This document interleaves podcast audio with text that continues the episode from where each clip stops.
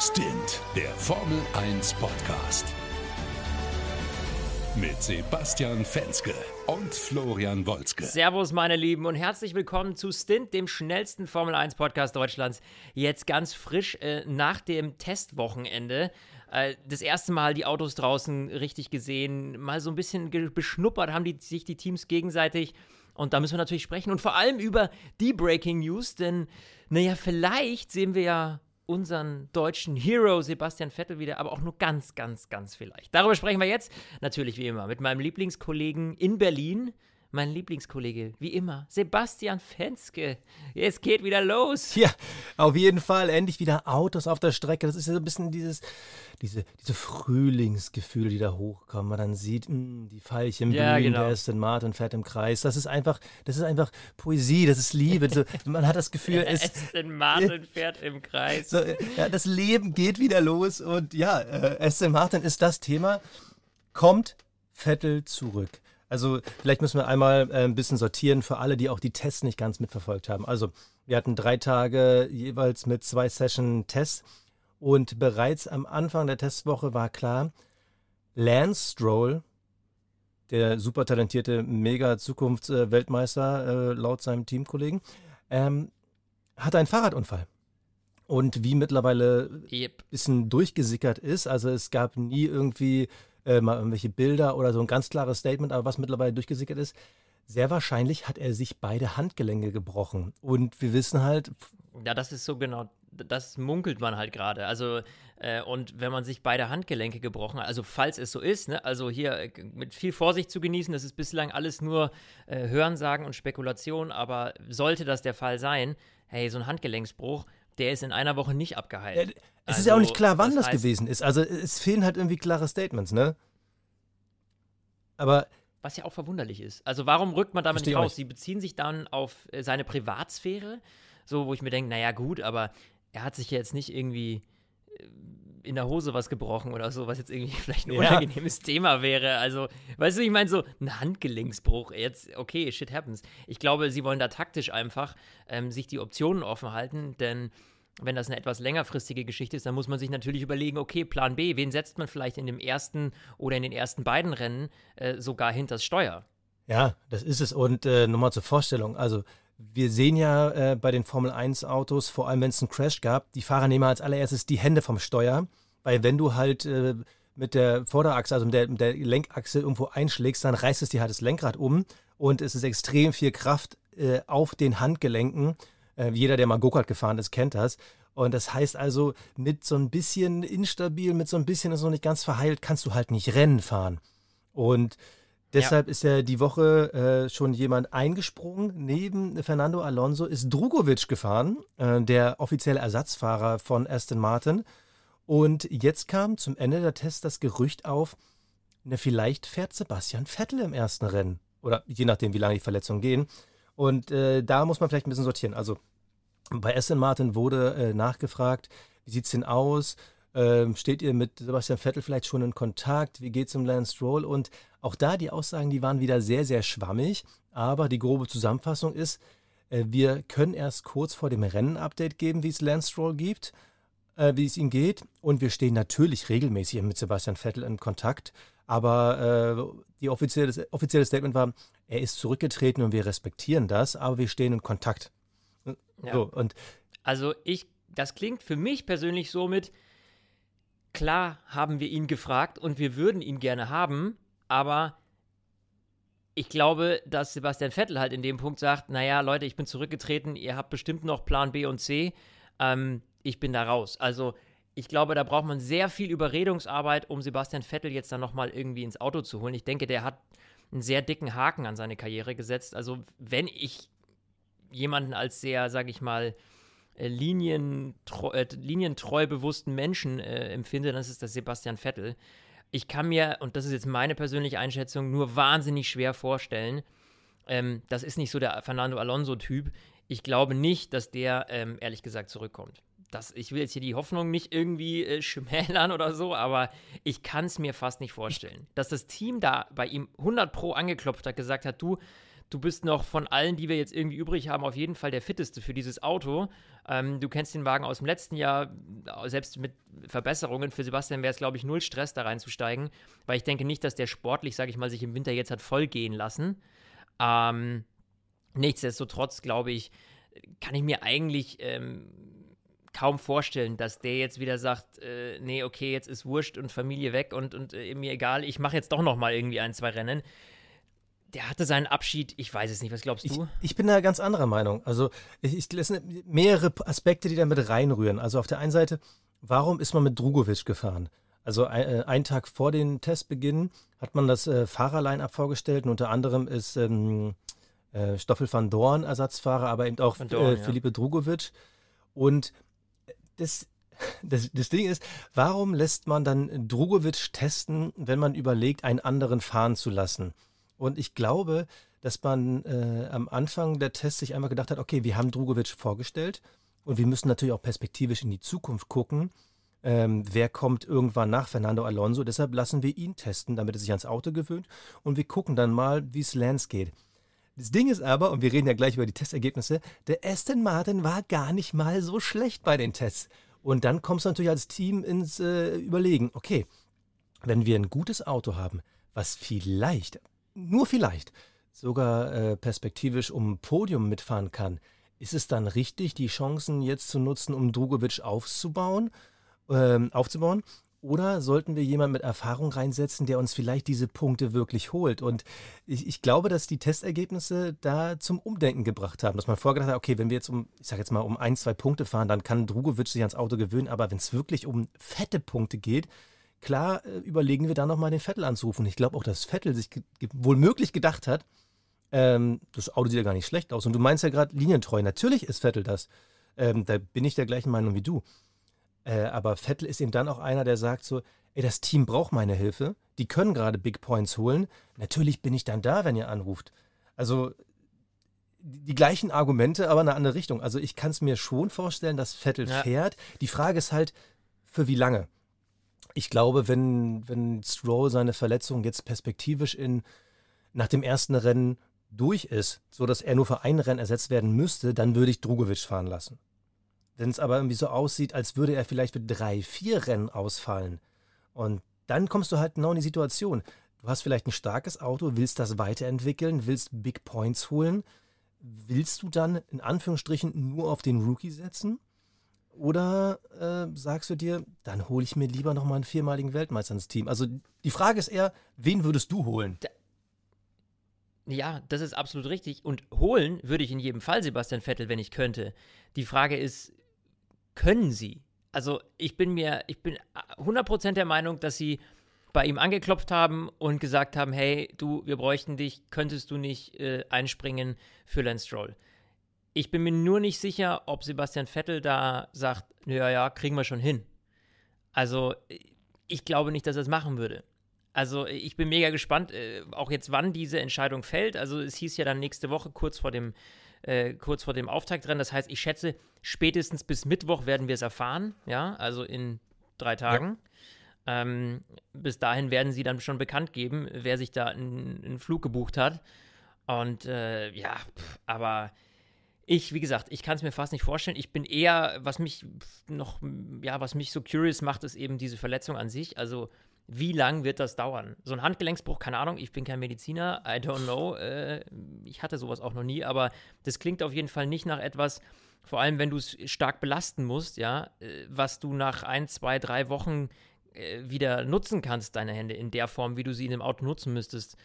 Also ich, es klingt zumindest nach einer längerfristigen Geschichte. Ähm, abwarten. Also ich bin auf jeden Fall sehr gespannt, wen sie da in den Wagen setzen werden. Interessant fand ich die Diskussion, ähm, direkt als die Info rauskam, okay, Stroll hat sich verletzt, kursierte ja sofort wieder der Name Mick Schumacher. Und äh, Aston Martin fährt ja mit einem Mercedes-Motor. Aber ich finde es interessant, dass diese Diskussion relativ schnell beendet war.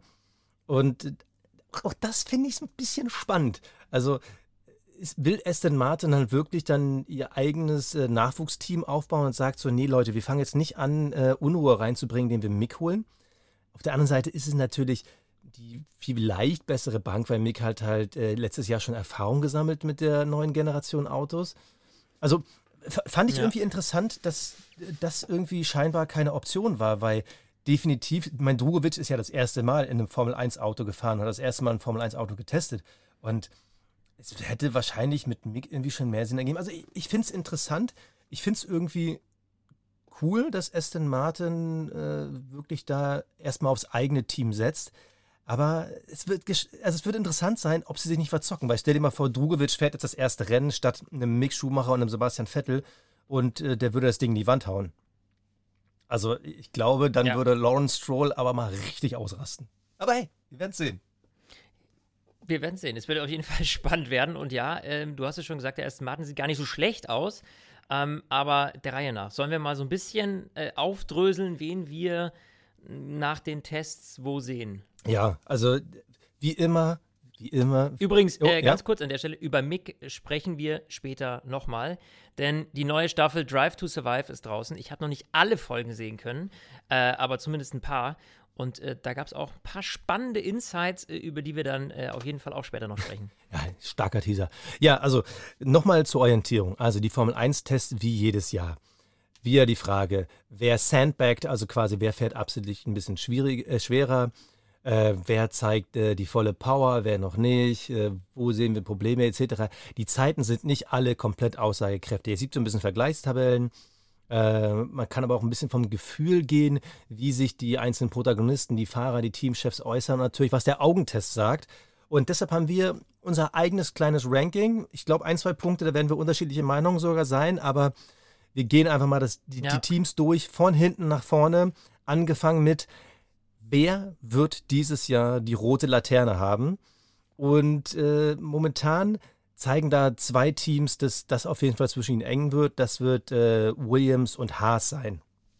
So. Ja, denke ich auch. Also Haas hatte ja seine äh, gar nicht so schlechten Momente, sage ich mal, jetzt auch im Training. Also die Zeiten, die sahen zwischenzeitlich äh, gar nicht so schlecht aus. Aber nichtsdestotrotz kann ich mir kaum vorstellen, dass die jetzt plötzlich irgendwie ähm, ja, sage ich mal, den, den, den Superknopf gefunden haben, wie es funktioniert. Bei Williams ist es ja eh so, da muss man eigentlich davon ausgehen, dass sie hinten sind. Also auch was die Zeiten angeht, die haben jetzt hier nicht äh, äh, da ähm, mega performen können, auch jetzt hier bei den Tests. Also sprich, das sind wirklich die beiden Teams, da gebe ich dir auch vollkommen recht, die ich eher wieder hinten sehen würde. Ähm, Tendenz eher noch bei Haas, dass sie zwischendurch mal, ähm, sage ich mal, ab und zu mal einen Ausreißer nach oben haben. Das, das finde ich spannend, weil ich habe so ein bisschen das Gefühl, man, also rein auf den Zahlen sieht der Haas einen Ticken besser aus, aber mein Gefühl sagt mir irgendwie, ich glaube, dass Williams besser performen wird. Also Haas wirft dieses Jahr alles rein. Die haben auch mehr Kohle mit dem neuen Sponsor MoneyGram. Interessant ist ja diese Geschichte, dass sie jetzt ja ein, ein kleineres, ähm, na, oh, jetzt habe ich dieses Wort vergessen. Wie heißt nochmal diese kleinen Häuschen, die an der Strecke da stehen? Äh, Kommandostand, so. Bitte. Also, äh, ah. Haas hat ja jetzt einen kleineren Kommandostand. Äh, statt sechs Plätze haben sie nur noch drei Plätze. Das sieht echt so ein bisschen mickrig aus. Aber Günther Steiner sagt, sie werden damit allein durch die Transportkosten 250.000 Dollar im Jahr sparen, die sie in die Entwicklung stecken können. Also, Haas ist äh, stark dabei, sich an den kleinen Sachen so ein bisschen zu orientieren und da zu optimieren, was ein gutes Zeichen ist. Mein Gefühl sagt aber, und das obwohl Nico Hülkenberg bei Haas fährt, ich glaube, Williams hat dieses Jahr viel Upside. Also James Vowles ist von Mercedes zu Williams gewechselt, was ich für den stärksten Move überhaupt im Team halte. Und wenn ich mir die vier Fahrer angucke, also Kevin Magnussen, Nico Hülkenberg, ähm, Suck My Balls, also ich bin echt gespannt, wie die harmonieren werden. Ähm, bei Haas und bei Williams ist es Logan, Logan Sargent und Alexander Albon. Und mein Gefühl sagt, Alex Albon ist momentan der beste Fahrer von diesen Vieren gleichzeitig äh, Sargent wahrscheinlich ja. der Schwächste. Aber dass Williams dieses Jahr so viel Upside haben wird, mein Gefühl sagt mir, Haas wird letzter. Krass, okay. Nee, da gehe ich auf jeden Fall nicht mit. Das glaube ich nicht. Also mit Hülkenberg und Magnussen ähm, und wenn sie es einigermaßen auf die Kette kriegen dieses Jahr, du darfst nicht vergessen, letztes Jahr ist auch viel Mist passiert. Ähm, wir hatten auch äh, viele Ausfälle, sind gecrashed. Äh, wie gesagt, über dieses ganze Thema Mix sprechen wir später nochmal ganz kurz, ähm, äh, auch in Bezug auf Drive to Survive. Ähm, und äh, ich könnte mir schon vorstellen, dass du mit einem mit einem Fahrer wie Nico Hülkenberg, der ja wirklich in Anführungsstrichen die eierlegende Wollmilchsau ist, in dem Bezug, dass er sich einfach in jedes Auto irgendwie reinsetzt und versucht, so gut es geht zu performen und das dann auch einigermaßen klappt. Also wir haben es ja gesehen, der hat ja auch zwischendurch immer wieder ähm, ja, äh, Corona ausgefallene Fahrer ersetzt. Ähm, dementsprechend, also Hülkenberg ähm, sehe ich da als, aufgrund seiner Erfahrung, als, sage ich mal, konstanteren Fahrer. Ähm, deswegen glaube ich, dass es etwas weniger Blechschäden geben wird. Gut, Kevin Magnussen, man weiß ja nie, vor allem auch, wie die zwei zusammen harmonieren. Da ist natürlich auch eine gewisse anderer Konkurrenzdruck jetzt für Kevin Magnussen da, glaube ich, mit Nico Hülkenberg. Ähm, aktuell, zumindest nach den Zahlen, sieht es jetzt gerade so aus, aber was auch, glaube ich, normal ist, ähm, wenn man bedenkt, dass Magnussen eben letztes Jahr gefahren ist, Hülkenberg nicht, dass Magnussen aktuell mit dem Auto besser zurechtkommt, zumindest bei den Tests. Ähm, nichtsdestotrotz glaube ich, dass das einfach nur eine Frage der Zeit ist, bis Nico da ähm, äh, aufholen kann, weil der ist ein sehr, äh, wie soll ich sagen, ein sehr flexibler Fahrer. Ähm, wir haben da schon öfter darüber gesprochen, dieses Thema, dass eben ne, gewisse Fahrer eben ein sehr perfekt auf sich zugeschnittenes Auto brauchen, um dann wirklich High äh, High-End äh, fahren ja. zu können, also wirklich äh, Vollgas geben zu können. Hülkenberg schätze ich da anders ein. Hülkenberg ist unglaublich ähm, adaptiv, also flexibel in dem. Und deswegen glaube ich, dass er sich sehr schnell auf dieses Fahrzeug einstellen wird. Und da glaube ich, da brauchst du keine zwei, drei Rennen, bis der da auf einem sehr, sehr guten Niveau ist. Aber ich glaube, für den Anfang hat Magnus natürlich klar den Vorteil, dass er letztes Jahr in diesem Auto gefahren ist. Also individuell, welcher Fahrer wo liegt, ähm, also da bin ich bei dir. Da kann es auch sein, dass Hülkenberg da die meisten Punkte holt. Aber wie gesagt, mein Gefühl ist, ich glaube, wir werden am Ende des Jahres den Williams vor dem Haas sehen. Aber das ist ja das Schöne an der Formel 1, bevor die Saison losgeht. Keiner hat Ahnung, aber alle wissen Bescheid. Nee, deshalb, aber alle wissen so, Bescheid. deshalb auch gerne wieder unsere äh, wirklich sehr aktive Instagram-Community. Ihr seid eingeladen, mitzudiskutieren. Äh, wir werden die Woche fleißig posten, um eure Absolut. Meinung da zu hören. Vor allem wenn es um das reine Mittelfeld geht, und das Mittelfeld teilen wir nochmal in äh, Best of the Rest, also wer wird hinter den Podiumsplätzen, hinter den Top-Teams äh, direkt konkurrieren und wer ist so ein bisschen in der Grauzone. Und da hat sich vor allem ein Team dieses Jahr bei den Tests richtig schlecht geschlagen, das ist das Team McLaren. Also ja, rein von den Zeiten absolut. das drittschlechteste Team oder umgedreht nur Platz 7. Ähm, richtig mies, vor allem weil letztes weißt Jahr du, ist man immerhin noch du, Fünfter gewesen. Bitte? Das wirkt so, als hätte man plötzlich zwei Danny Ricardos in den Autos sitzen. Nie, nee, nee, nee, nee. Machen wir mal Danny nicht so schlecht. Das, das Problem ist einfach, ähm, McLaren, die ja in der, äh, in der technischen Generation vor der aktuellen ja wirklich viel positive Entwicklung nach vorne gezeigt haben, die haben halt ja. diesen Technologiewechsel Absolut. nicht so gut überstanden. Ich meine, das ist ja jedes Mal so, wenn ein Technologiewechsel ist. Es gibt Teams, die kommen dann besser klar. Siehe äh, Mercedes Hybrid-Ära äh, und äh, jetzt Red Bull. Und es gibt halt Teams, die kommen damit halt weniger gut klar. Und das zeigt sich momentan bei McLaren und auch später noch bei Mercedes, kommen wir gleich drauf. Aber dass sie nur Platz 7 waren bei den Tests, das hat mich schon also krass enttäuscht. Also ja, du darfst nicht vergessen, also nur mal um das zu vergleichen, ich weiß, die Zahlen ist immer schwer zu vergleichen, weil du nicht weißt, wer war wie, mit wie viel Sprit unterwegs und aber gerade im letzten Training, da zieht man eigentlich die Zeiten nochmal, äh, zieht man nochmal richtig an, versucht mal zu gucken, was geht mit dem Wagen, wenn man die ersten kleinen Problemchen eigentlich im Kasten hat. Allein Lando Norris, der war knapp zwei Sekunden langsamer äh, als der Red Bull vorne mit Sergio Perez.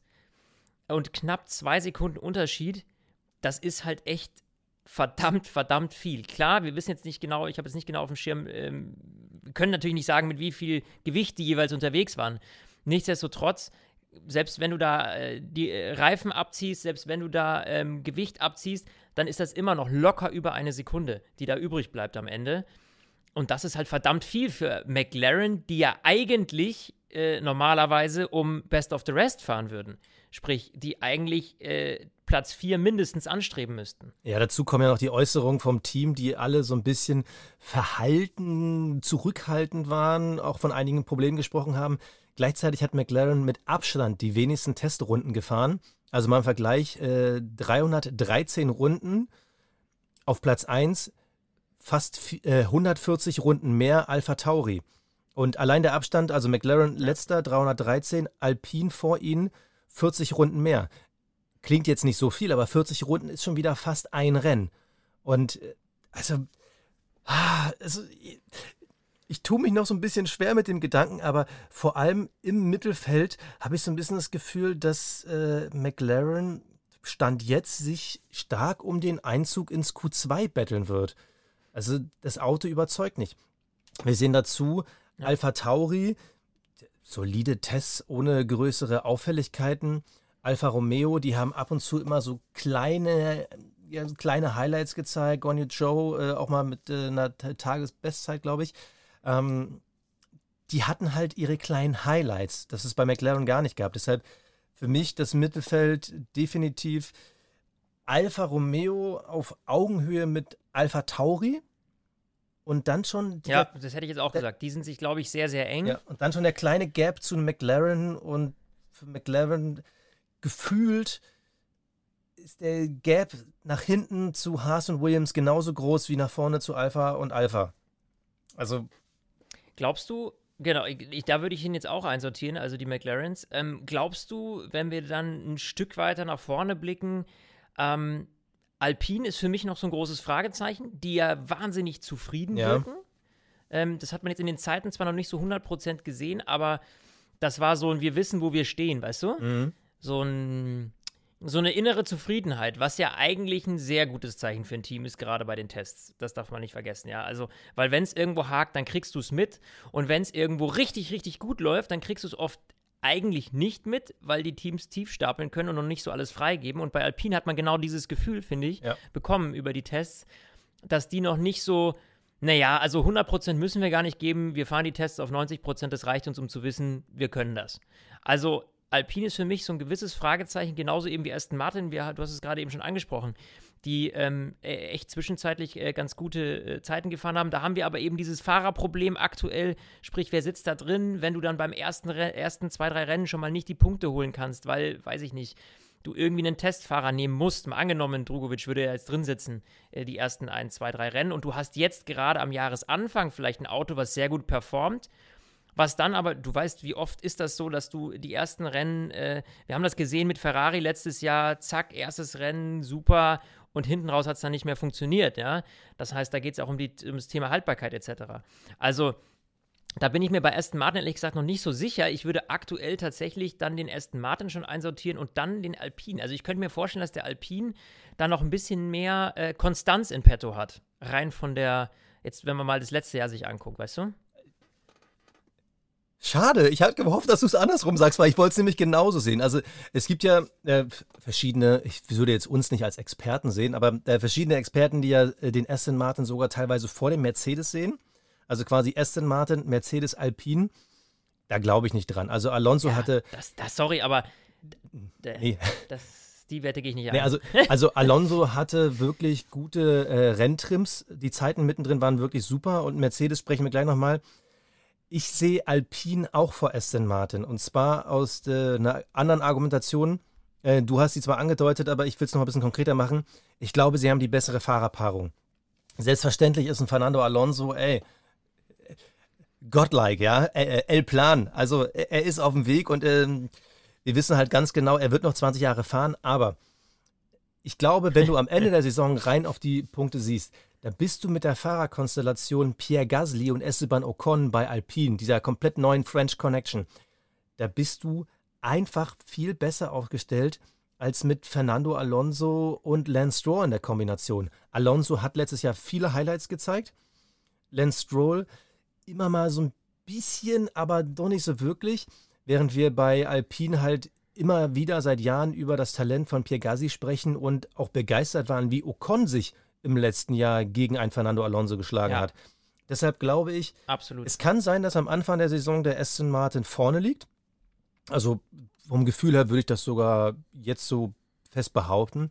Aber ich glaube, über den langen Atem bist du einfach bei Alpine aktuell besser aufgestellt, äh, fahrerisch, aber auch, wir haben auch gesehen, dass sie in Sachen Entwicklung in den letzten Jahren sehr konstant waren, also nie irgendwie ins Klo gegriffen haben wo der Aston Martin ja letztes mhm. Jahr schon teilweise echt schwierig war. Deshalb äh, am Ende der Saison wird abgerechnet und da sehe ich auch den Alpine vor dem Aston Martin. Glaube aber, dass zum Beispiel in, in Qualifyings kann das echt äh, verrückt sein. Da kann es auch sein, dass der Aston Martin immer wieder outperformt und wir im Rennen ständig diese Teams gegeneinander fahren sehen. Also finde ich super spannend. freue ich mich total drauf. Ja, es ist vor allem irgendwie ja, eben, das ist für mich auch ehrlich gesagt die spannendste Geschichte. Also, das eine Spannende war für mich so, dass McLaren einfach nochmal gefühlt einen Schritt zurück gemacht ja. hat. Und das andere ist so dieser Performance-Boost, zumindest den vermuteten Boost bei Aston Martin. Weil damit hätte ich tatsächlich nicht gerechnet. Das war immer so ein bisschen so eine Hoffnung, äh, jetzt rein persönliche Meinung als Fan, ja. Ähm, ich mag halt irgendwie die Marke Aston Martin, finde ich einfach geil. Ja. So, ja. ja. Und äh, muss ich einfach zugeben, sorry, aber Aston Martin ist halt einfach das ist halt einfach, ja, ist halt als James Bond-Fan bist du da sowieso äh, verfallen dem Ganzen. Ähm, und äh, ja, ich finde den Wagen cool, ich finde die Farbkombi geil und das ist einfach eine emotionale Aussage von mir. Deswegen war immer so ein bisschen die Hoffnung da. Ähm, vor allem, als äh, Sebastian Vettel in dem Auto saß, äh, ja, dass man da irgendwie vorne besser mitfahren kann. Also ich würde mich wahnsinnig freuen für Aston Martin. Ähm, meine persönliche Einschätzung. Ähm, ich kann es nur noch nicht so ganz glauben. Also vom Gefühl her sehe ich eben auch, wie du es schon gesagt hast, so ein bisschen ähm, auf Dauer auf jeden Fall den Alpin vorne. Ich glaube nur, ähm, dass der Aston Martin vielleicht jetzt gerade am Anfang mit Fernando Alonso da schon äh, einige Punkte sammeln kann, aber auf Dauer, ich glaube, da wird Best of the Rest in jedem Fall Alpin. Und dann was kommt dann, Sebastian? Hättest du, ich hatte mir, ich hatte mir echt vor dieser Woche einige Gedanken gemacht und ich hatte mir eigentlich fest äh, vorgenommen, weil mein Gefühl es einfach gesagt hat, ich hätte eigentlich dieses Jahr auf den Weltmeister Charles Leclerc getippt, weil ich glaube, dass du auf Max Verstappen getippt hättest. Nach dem Test ist es äh, schon wieder anders. Und äh, da bin ich momentan so hin und her gerissen, wo steht irgendwie wer. Also, bei den drei Top-Teams. Ich glaube, Red Bull, die haben einfach, also die, das war ja schon fast selbstgefällig, wie, wie, wie stolz und positiv sie über die Tests gesprochen haben. Du hattest das Gefühl, ey, ihr macht es ja wie in der zweiten Saisonhälfte letztes Jahr, das ist ja angezogene Handbremse. Ähm, ihr rollt hier einfach ganz entspannt, die waren wirklich stark. Dann kommen nur vom Zeitentableau die Ferraris, die auf den Geraden schneller wirken, aber laut Charles Leclerc in den Kurven mehr Probleme haben irgendwie hatte man bei denen nicht das Gefühl, da war jetzt der Mega-Step.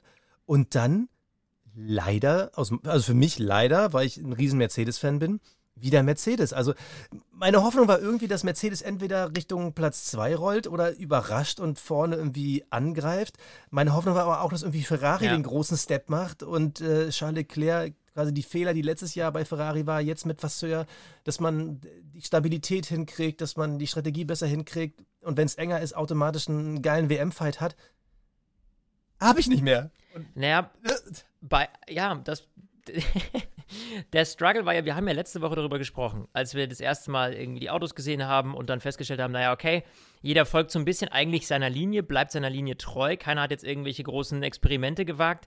Der Red Bull äh, bleibt seinem Red Bull-Konzept treu. Das war klar, weil natürlich als Leader vorne ähm, warum da groß was verändern? Äh, lieber weiterentwickeln und, und eine Evolution starten anstatt eine Revolution. Ähm, bei Ferrari, da ist man sich auch treu geblieben, ähm, hat man optisch gesehen, ist alles ein bisschen filigraner geworden, aber du hast immer noch so diese, diese, diese einfach unglaublich geil aussehenden Seitenkästen. Und ähm, bei Mercedes war ja immer die große Frage, wechseln sie nochmal das Konzept oder bleiben sie dabei? Sie sind ja auch größtenteils dabei geblieben. Und da haben wir letzte Woche ja schon viel drüber diskutiert. Und ich glaube irgendwie, also äh, ich, ich hoffe, und das ist so Mercedes-typisch, dass sie selbst, wenn es jetzt am Anfang nicht zu 100% läuft, dass man das dann doch schneller wieder in den Griff kriegen kann. Zumindest haben sie dieses riesen Porpoising-Drama wie äh, letztes Jahr. Das war ja das, was eigentlich am Anfang wirklich die Punkte gekostet hat.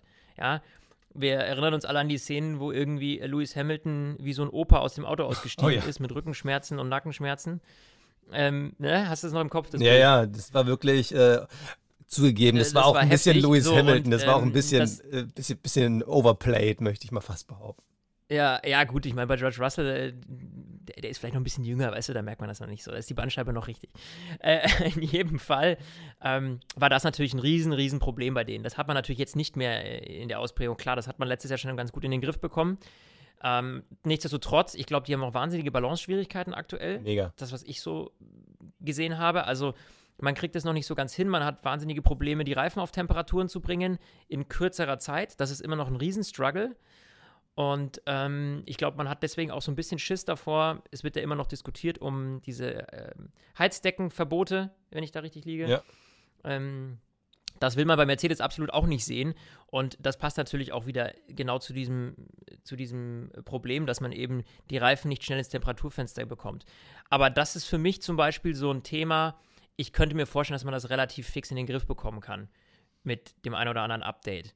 Deswegen glaube ich, dass Mercedes ähm, auch da das ein oder andere Update direkt in den ersten Rennen bringen wird. Man hat da jetzt schon noch ein bisschen was zurückgehalten. Das, was ich bis jetzt so gelesen habe, ist, dass man da noch was im Petto hat, was man eigentlich jetzt schon bringen wollte, noch nicht gebracht hat. Ich glaube aber, das kommt relativ schnell. Deswegen sehe ich den Mercedes ehrlich gesagt gar nicht so schlecht, wie er aktuell in den Tests dasteht. Aber siehst du den Mercedes an, also das Team als äh, Position 3 oder als Position 2? Ich sehe ihn ehrlich gesagt äh, auf Position 3, äh, aktuell ja. Aber ich glaube, dass der Gap zwischen Ferrari und Mercedes nicht so groß ist, ähm, wie wir jetzt glauben. Da, da würde ich mitgehen. Also wir sehen, dass beide halt ihre individuellen Probleme haben. Der Mercedes ist halt extrem auf der Hinterachse gerutscht und wir wissen ja genau, rutschen heißt immer, ähm, die Reifen werden heiß, verschleißen. Der Ferrari ja. hatte aber auch bei den Longruns wieder die alte kleine Ferrari-Krankheit, dass die Reifen relativ schnell runterwirkten. Und da bin ich ja. ehrlich gesagt gespannt, wer das Problem als erstes in den Griff bekommt. Weil wer das von beiden schafft, und man hat ja bei, wird am Ende ja, Zweiter. man hat ja bei Ferrari 2, genau, und man hat ja bei Ferrari zwei Probleme. Du hast einerseits das Problem, was man hoffentlich im Winter klären konnte, das Problem der Haltbarkeit. Ferrari war jetzt nicht das zuverlässigste Auto in der letzten Saison. Das war nämlich auch der Grund, warum sie am Ende einfach ähm, wahnsinnig viele Punkte haben liegen lassen müssen. Ja, wir erinnern uns auch an diese ganzen Gridstrafen-Dramatik. Und da war Ferrari wirklich schlecht, was die Performance der Haltbarkeit angeht. Ähm, da sehe ich Mercedes deutlich besser in dem Punkt im Vorteil. Und äh, genau, diese Reifenproblematik, wie du schon gesagt hast, also da bin ich schwer gespannt. Also wenn Mercedes wirklich irgendwie diese kleinen Probleme, die sie aktuell haben, in den Griff kriegen können, dann sind sie relativ schnell auf Ferrari-Performance. Aber ich sag dir eins, ich glaube, auf Dauer wird an Red Bull erstmal keiner rankommen. Die sind so tiefenentspannt. Ähm, ich sehe tatsächlich Red Bull ganz klar in der Favoritenrolle nach wie vor. Oh, ja, ja, jetzt glaube, lehnt er sich aber aus dem Fenster. Ja, jetzt lehnt er sich aus dem Fenster. Ich sehe schon, äh, Social also, Media brennt gleich. Was? Der Wolski sieht Red Bull vorne. Es spinnt. Nein. Ist ja irre. Na, Und natürlich. Williams wird Zweiter. ja, gut, jetzt, jetzt dreht er durch. Nee, also, sorry, ich glaube, da, da brauchen wir uns irgendwie nichts vorzumachen. Ähm, Red Bull hat ähm, eine super Performance bei den Tests hingelegt. Red Bull ist seiner Linie treu geblieben. Er, sie haben ein super Konzept, sie haben ein Konzept, was funktioniert. Sie hatten bei den Tests wirklich kaum Probleme. Das lief alles ziemlich smooth. Ähm, auch die Fahrer waren zufrieden. Ja, pff, was soll da? Also, wenn da jetzt nicht irgendwas grandios schief läuft ähm, oder einer von den beiden, also egal ob Ferrari oder Mercedes, da jetzt irgendwie noch eine Zauberformel entwickelt, dann sehe ich der Red Bull nicht wahnsinnig in Gefahr. Also ich glaube, es wird spannender, äh, die Kämpfe um Platz 2 und 3 werden spannender als äh, der Platz 1. Und genau das befürchte ich auch. Also ich finde vor allem eine Sache wird spannend zu beobachten sein beim Kampf zwischen Ferrari und Mercedes. Ich glaube auch, dass sie enger sind, aber wenn Red Bull zu viel Vorsprung hat, wird es halt spannend zu beobachten, wer von den beiden gibt sein Konzept auf. Weil zwei Jahre lang ein eigenes Konzept zu fahren und zu merken, dass der Abstand nach vorne extrem ist, dann sich einzugestehen, okay, es war falsch, ähm, das ist ja dann schon ein, also eine Riesenlücke, über die man springen muss. Ja, aber du, ähm, das ist schon klar. Deswegen, ähm, ich glaube, du kannst halt auch äh, jetzt nicht, ähm, also unter der Saison ändert sich da sowieso nichts. Äh, sprich, entweder sie finden irgendwie, wie gesagt, diesen, diesen Special-Trick äh, in ihr, innerhalb ihres Konzepts, was sie nach vorne bringt, ähm, oder sie fahren halt Red Bull hinterher. Aber ein Konzeptwandel sehe ich da ehrlich gesagt nicht mehr. Nee, äh, es geht auch eher in die Richtung, dass du halt äh, deine begrenzten Ressourcen aufgrund des Budget Caps hast. Und wenn jetzt, äh, also stell dir mal vor, du bist jetzt Ferrari, ich bin jetzt Mercedes, wir sind zwar nah beieinander, aber äh, der Red Bull ist im Qualifying acht Zehntel weg, äh, im Rennen fast eine Sekunde und wir sagen uns, wir wollen aber in die Weltmeisterschaft kämpfen. Dann kommst du natürlich schnell in die Situation, innerhalb der ersten Saisonhälfte zu sagen, okay, ich könnte jetzt meine Ressourcen nutzen, um Platz zwei in der Teamwertung zu kriegen verliere aber Ressourcen, mhm. die ich schon fürs nächste Jahr einsetzen könnte. Oder äh, ich schwenke die weiße Flagge und gebe diese Saison ab. Und ich glaube, für eines der beiden Teams wird es diese Saison genau darum gehen, irgendwann zu sagen, okay, wir geben 2023 auf, stecken das Geld, was wir dieses Jahr noch für die Entwicklung hätten, schon komplett ins nächste Jahr, weil wir halt äh, durch den Budget Cap halt schwieriger äh, weiterentwickeln können.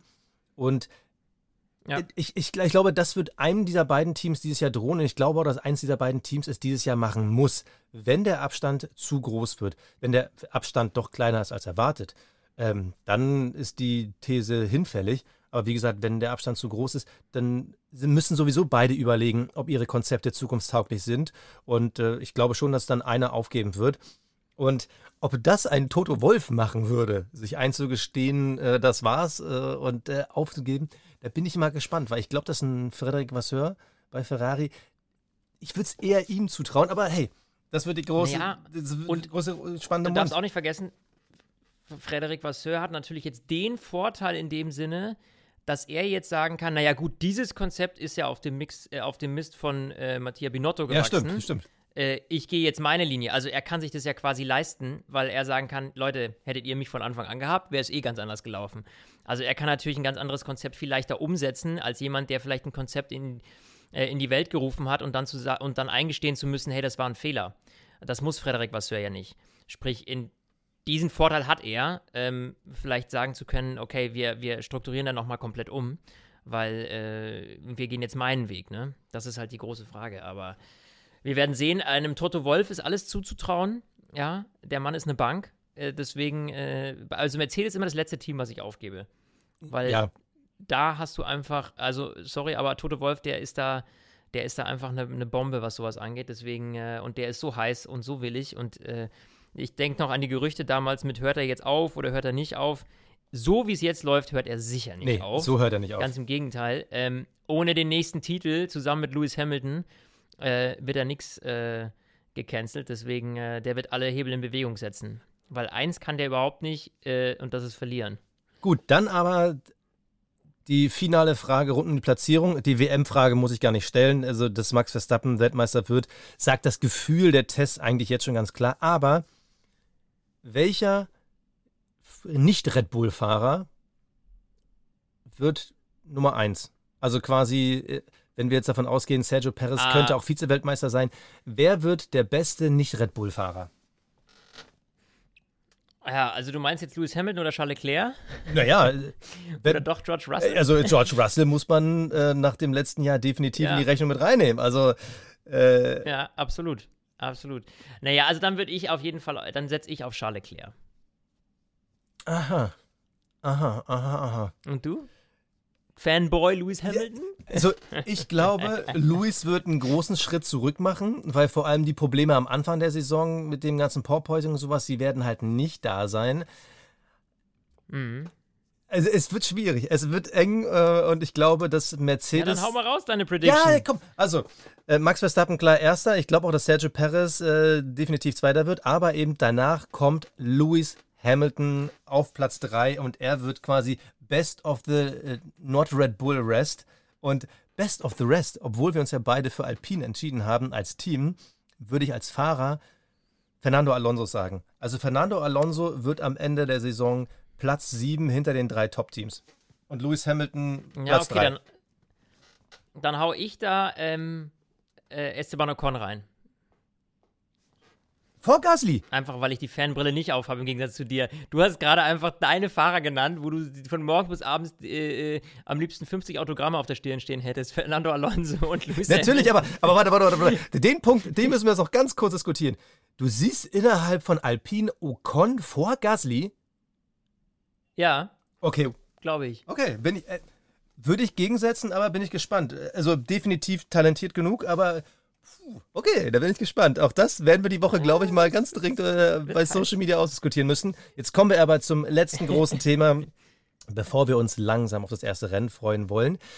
Es geht nochmal um die alte, ja, Blutsfehde ist vielleicht ein bisschen übertrieben, aber um das gute alte Thema, was uns ja die komplette letzte Saison begleitet hat, nämlich Günther Steiner und sein Verhältnis zu Mick Schumacher. So, wir brauchen die ganze Geschichte nicht nochmal zu erzählen. Wir reden einfach mal über das, was jetzt rauskam. Vielleicht ein kleiner Disclaimer vorweg. Wenn wir über die Netflix-Serie Drive to Survive reden. Wir wissen ja, dass man da gerne so ein paar Sachen auch so ein bisschen anders darstellt. Max Verstappen hat ja deshalb bewusst ja. auch nie mit denen drehen wollen. Es gab aber jetzt eine Geschichte, Esteban Ocon meinte auch, dass ein Zitat von ihm aus einem anderen Rennen in den falschen Kontext gelegt wurde. Das ist klar. Aber das hier, das kann man nicht anders drehen, weil es sind ja gesagte Sachen. Und zwar hat Günther Steiner in der Netflix-Serie Drive to Survive, das ist glaube ich Folge 3, wie der Vater so der Sohn heißt die, ähm, da, ja. da, hat man ihn ganz klar begleiten können äh, im Gespräch mit Gene Haas, wo er sagt, es ist schlimm, Gene. Ich würde sagen, zwischen einer halben und einer Million. Wir haben jetzt ein Jahr zum, wir haben ihm ein Jahr zum Lernen gegeben und was macht er? Im zweiten Rennen zerstört er verdammt nochmal sein Auto, nur weil der andere schneller ist. Es geht natürlich um Mick Schumacher und er beschreibt Mick als es wächst ihn über den Kopf. Bereits nach dem zweiten Rennen und äh, in weiteren Gesprächen, da sagt er wohl ganz klar äh, über Mick Schumacher, es braucht halt Talent. Man kann Talent nicht entwickeln, man hat das und man kann es auch nicht kaufen. Und genau. letztes Jahr hat er ja immer wieder Sachen so offen gelassen und er hat ja auch seine Fehde da mit Sky, die ihn dann auch kritischer hinterfragt haben, ähm, wo er immer wieder gesagt hat, nee und so, das talentierter Fahrer etc. Mit diesen Aussagen hat man rückblickend auf die letzte Saison so ein bisschen das Gefühl, er hat eigentlich ab Rennen 2 nicht mehr an Mick geglaubt, ähnlich wie Gene Haas. Und dieses Ganze, wird er beim Team bleiben oder nicht, war eigentlich relativ früh abgehakt. Er, das war ein Riesenschauspieler einfach nur. Ja. Das ist eben genau der Punkt gewesen. Und das ist ja das, worüber wir uns auch so aufgeregt haben. Und das war ja, das spiegelt hier nur das wieder, was wir eh alle wussten. Dass diese Frage, bleibt Mick bei Haas, dass diese Frage schon lange nicht mehr im Raum stand. Obwohl ja immer noch spekuliert wurde. Also sie hätten eigentlich viel früher mit offenen Karten spielen müssen. Und wenn da schon im Team, äh, das ist jetzt nicht nur zwischen Gene und, und, und, und, ähm, und Günther Steiner, sondern der hat ja auch zu einem ähm, zu einem äh, Teammitglied, was hat er da gesagt? Äh, wenn er hier wieder crasht, dann wird er in Stücke gerissen, nicht von mir, sondern von der Öffentlichkeit. Weißt du, was ich mir von Gene alles anhören muss? Du hast keine Ahnung, Gene hasst nichts mehr, als wenn man ein Auto crasht. So, und diese, diese Dramen, ähm, ja, die haben sich ja schon am Anfang der letzten Saison abgespielt. Also, boah, das ist so, äh, ja, ja, ich weiß nicht, warum, äh, wusste Mick, er muss doch auch gewusst haben schon so, ähm, dass da nichts mehr, äh, dass da zu viel verbrannte Erde ist. Ja, das äh, glaube ich auch. Also wir sehen ja jetzt diese Form von Gesprächen und äh, da Steiner ja jetzt niemand ist, der versucht, irgendwie political correct sich zurückzuhalten, glaube ich, dass auch Mick schon früh wusste, dass es vorbei ist. Das hatte man ja auch in den Interviews immer das Gefühl. Es war am Anfang so ein bisschen Hoffnungsschimmer Richtung Saisonmitte und dann war irgendwann war es aus. Er wirkte bei diesen Gesprächen immer so, als würde ja. er so ein bisschen fahl werden im Gesicht. Ähm, seine Stimme war da ein bisschen gedrückter, hatte ich so im Gefühl. Und ich glaube, ihm war schon relativ früh klar. Ich verstehe nur nicht, warum man dann nicht mit offenen Karten spielt. Weil in dem Moment, wo Mick das weiß, ist auch wurscht, ob es die Öffentlichkeit weiß oder nicht. Weil äh, Mick fährt ja da nicht absichtlich schlechter. Er wird ja trotzdem versuchen, das Maximum zu geben, um woanders hinzukommen.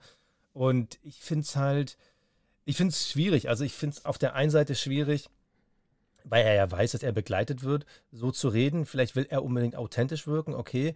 Aber dann in der Öffentlichkeit so zu tun, als wir haben kein Problem und alles ist cool und wir gucken und natürlich kriegen wir seine ja, positiven ja. Ergebnisse mit. Das ist für mich so, ja, das ist Bullshit. Heuchelei. Was ich aber cool fand, ja, das, ist das hat mich überrascht, dass Kevin Magnussen, den ich als Typen ganz schwer irgendwie greifen kann, dass der sogar sehr positiv über Mick gesprochen hat, also äh, in den Gesprächen auch mit Günther Steiner. Und äh, da hat er auf jeden Fall bei mir ein paar Respektpunkte gewonnen. Aber naja. im Endeffekt, ich glaube, wir können ja, froh sein, dass er nicht mehr dort ist. ja, also wir werden auf jeden Fall sehen, ja, für Mick ist es auf jeden Fall gut. Ich glaube, es wird unglaublich spannend zwischen Nico Hülkenberg und Kevin Magnussen. Die zwei waren ja auch nicht immer beste Freunde, ganz im Gegenteil. Sag mal, Boss. ne? Also, äh, da gab es ja auch den einen oder anderen Struggle zwischen den beiden. Ich bin echt gespannt, wie die im Team funktionieren und harmonieren. Denn ich glaube, keiner von beiden ist eine gesetzte Nummer. Sprich, ähm, je nachdem, wer besser performt, wir wissen alle, Kevin Magnussen wurde ja auch schon mal rausgeschmissen äh, und dann wiedergeholt. Äh, jetzt hat man Nico Hülkenberg ähm, mit dabei. Also ich finde, das wird ganz, ganz spannend, weil beide wissen, okay, wenn sie danach noch eine Saison fahren wollen, dann müssen sie zeigen, was sie drauf haben. Und äh, da muss man A, darauf achten, besser zu sein als der andere, B, aber sich auch keine inner, äh, keine Streitigkeiten im Team hervorzurufen, weil ich glaube, da wird Günther Steiner sehr empfindlich reagieren. das ist ein Punkt, der fällt mir erst jetzt auf, jetzt wo du es ansprichst. Haas ist ja das ja, einzige das Team, was spannend. keine Fahrer für die Zukunft hat und auch noch keinen Fahrer für 2024 unter Vertrag. Wenn, wenn das, was als Gerücht im Raum steht, ähm, stimmt, dass äh, Magnussen einen Zweijahresvertrag bekommen hat ja. und Hülkenberg jetzt erstmal für dieses Jahr ist, das ist ja eigentlich spannend, weil alle anderen Teams haben entweder junge Fahrer, wo man sicher gehen kann, dass die für die Zukunft geplant sind, oder eben Fahrer mit schon einem langjährigen Vertrag. Aber bei Haas, ja, es wird spannend. Ja. Ja, ist da Absolut. das Comeback von Nikita Mazepin Es geht nicht darum, weißt du, der einzigen Vorteil, den die beiden haben, ist, bei Haas geht es gerade nicht darum, irgendwie zu gucken, wie steigern wir unser Nachwuchsprogramm. Nein, ganz im Gegenteil. Bei denen ist es, glaube ich, wirklich zu gucken, okay, wir, haben, wir brauchen einfach zwei gute Fahrer und wir fahren auf Sicht und gucken, wie läuft dieses Jahr, wenn es gut läuft, okay, wie läuft nächstes Jahr? Die sind ja gar nicht in der Position zu sagen, okay, wir bauen für die nächsten acht Jahre unseren Fahrer auf. Weil pff, du brauchst jetzt Ergebnisse und nicht in fünf, sechs Jahren, weißt du? Ja. Äh, deswegen, ähm, ja, glaube ich, wird es sehr, sehr, sehr spannend. Also, und wir wissen, Hülkenberg und Magnussen, die haben beide ihren Kopf. Und äh, da freue ich mich auf jeden Fall auf diesen, ähm, sagen wir mal, diesen ein oder anderen Disput, der da aufkommen könnte. Ich würde sagen, Basti, in diesem Sinne, bald geht's los. Wir freuen uns aufs erste Rennen. Nächsten Sonntag geht's los. Und dann natürlich, wie immer, straight direkt nach dem Rennen, hocken wir uns hinter das Mikro und dann äh, diskutieren wir mal, wenn alle Fahrer äh, und alle Teams äh, wirklich die Hosen runtergelassen haben, wer dann wirklich wo steht und ob wir das, was wir heute gesagt haben, äh, schon gleich wieder bereuen werden. In diesem Sinne, ich wünsche euch was, Basti, mein Lieber, mach's gut. Ciao.